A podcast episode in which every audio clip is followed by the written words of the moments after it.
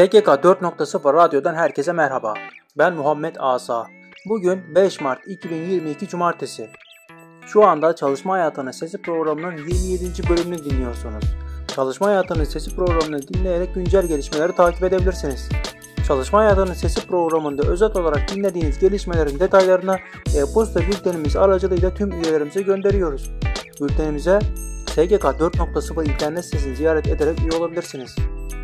LinkedIn, Facebook, Twitter ve Instagram üzerinden de bizleri takip edebileceğinizi hatırlattıktan sonra programımıza başlıyorum.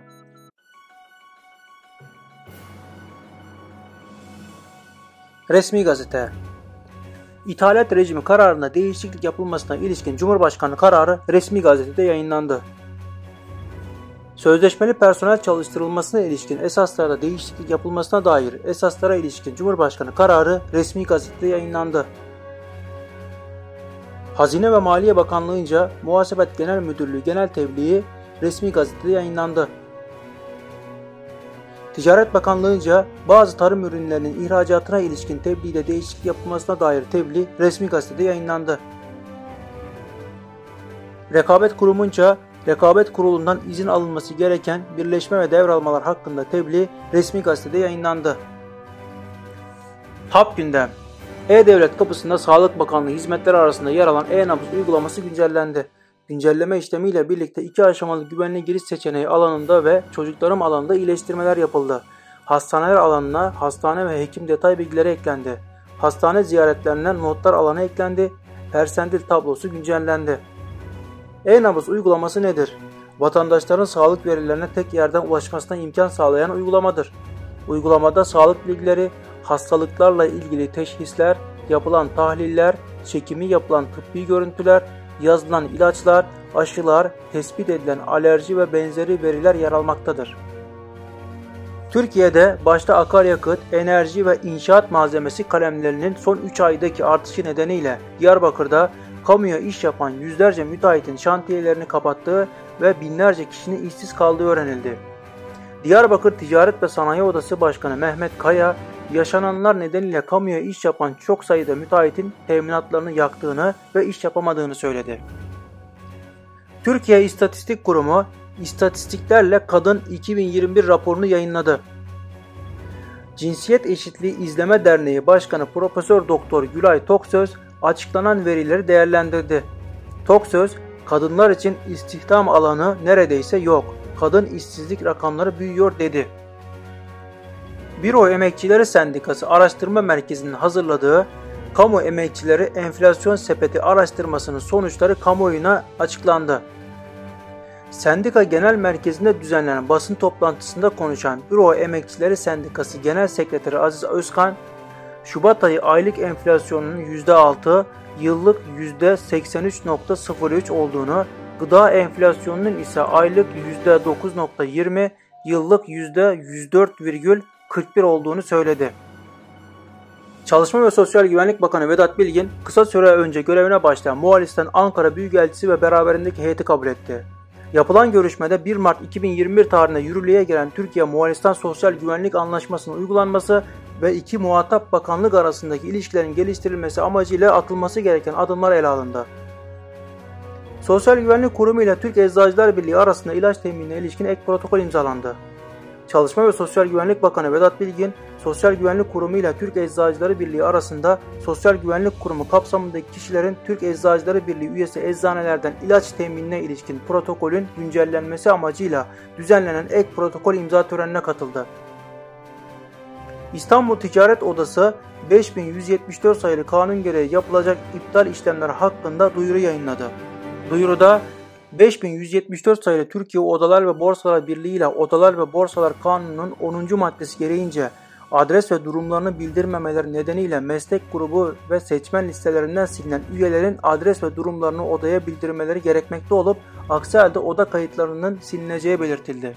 Türkiye Odalar ve Borsalar Birliği tarafından Şubat 2022'de onaylanan kapasite raporu sayısı Şubat 2021'e göre %7.4 artarak 4311 adet oldu. EasyCo'nun hayata geçirdiği EasyCo Kadın Girişimci Destek Programı Türkiye'deki kadın girişimci ekosistemine değer katmaya devam ediyor. 150 kadın girişimcinin dahil olduğu program 6 ay gibi kısa bir süre içinde katılımcıların işlem adetinde %43, işlem hacminde ise %15 oranda bir artış sağlamalarına katkı sağladı. Program kapsamındaki üye işyerleri 15 bin yeni müşteriye ulaşırken 2 milyon TL'ye yakın işlem tutarı elde etti. Deloitte de 2022 Mart ayına ilişkin aile şirketleri raporunu yayınladı. Raporda enflasyon muhasebesi uygulaması, aile şirketlerinde KVKK uyum süreçleri ile eğitim ve denetim yükümlülükleri, işletmelerde yeşil bilgi teknolojileri, aile şirketlerinde sürdürülebilirlik konularına yer verildi. 3600 ek göstergede ilk toplantı gerçekleşti.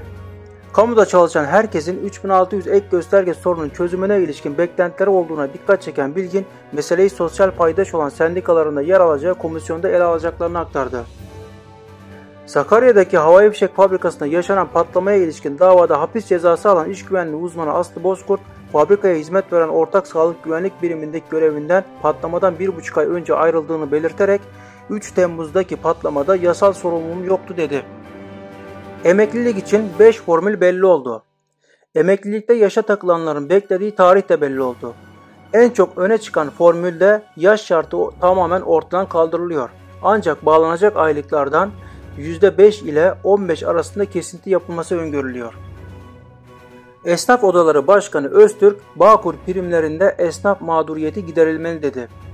Öztürk açıklamasında emeklilikte esnafın haksızlığa uğramaması için Bağkur'da geriye dönük borçlanma talep ediliyor. TESK Genel Başkanı Bendevi Palandöken'in de belirttiği gibi emeklilik bekleyen birçok esnafımız mağduriyet yaşıyor dedi. Ülkemizde çalışan milyonlarca vatandaşın çalışırken kafasını kurcalayan sorunlardan biri de şüphesiz tazminat konusu. İşten çıkarılan personellerin işlerine geri dönüş imkanı bulunuyor. Geri dönemeyenlere ise 8 maaş bedelinde tazminat tutarı ödenebilmektedir.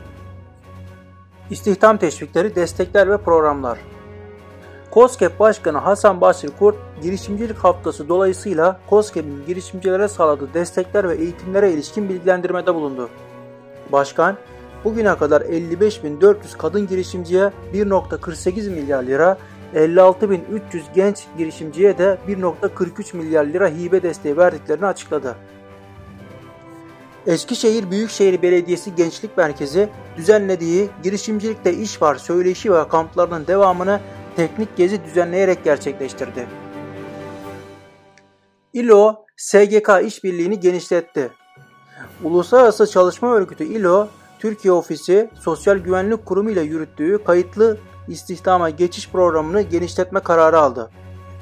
ILO'dan aktarılacak kaynak 159 milyon liraya çıkarken 5770 çalışan daha kayıtlı istihdama geçecek. Mesleki deneyimi ve iş tecrübesi olmayan kişilerin istihdamına amaçlayan işbaşı eğitim programlarına katılanlara bu yıl günlük 179 TL ödenmektedir. İş yerleri katılımcıların en az yarısını istihdam etmek zorunda. İşbaşı eğitim programlarına katılanların program boyunca genel sağlık sigortası ve iş kazası meslek hastalıkları sigorta primleri de işsizlik konundan karşılanmaktadır. İstihdam Kamu kurumu tarafından İşkur web sayfasında yayınlanan ilanda vasıflı vasıfsız 8 ünvanda toplam 16 personel alımı yapılacağı açıklandı. İstanbul İzyon personel alacak. Son başvuru tarihi 11 Mart 2022. Giresun Aluçra Sosyal Yardımlaşma ve Dayanışma Vakfı 5 işçi alacak. İş sağlığı ve güvenliği Bilecik İl Özel İdaresi'nde İş Sağlığı ve Güvenliği Kurulu toplantısı yapıldı.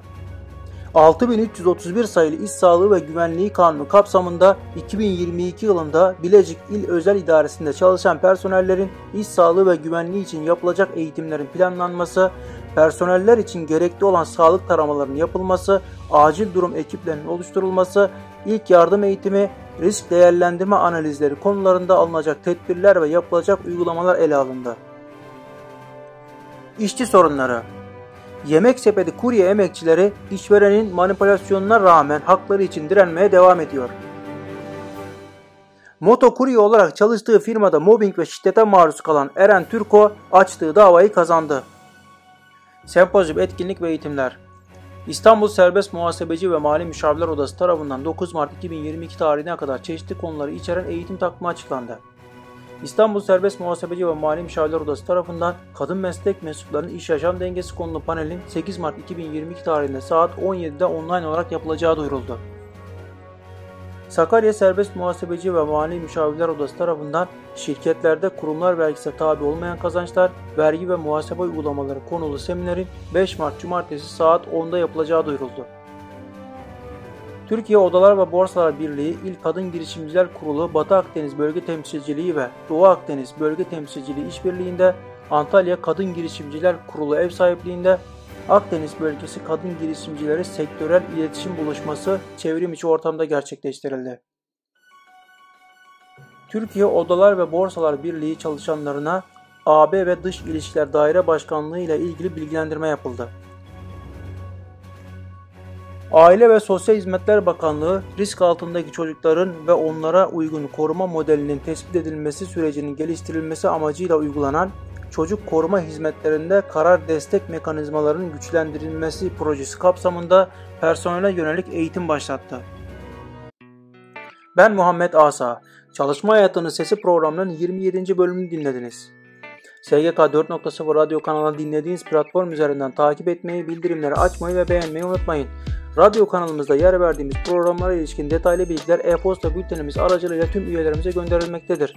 SGK 4.0 internet sitesini ziyaret ederek e-posta bültenimize ücretsiz üye olabilirsiniz. Bir sonraki yayında görüşmek üzere.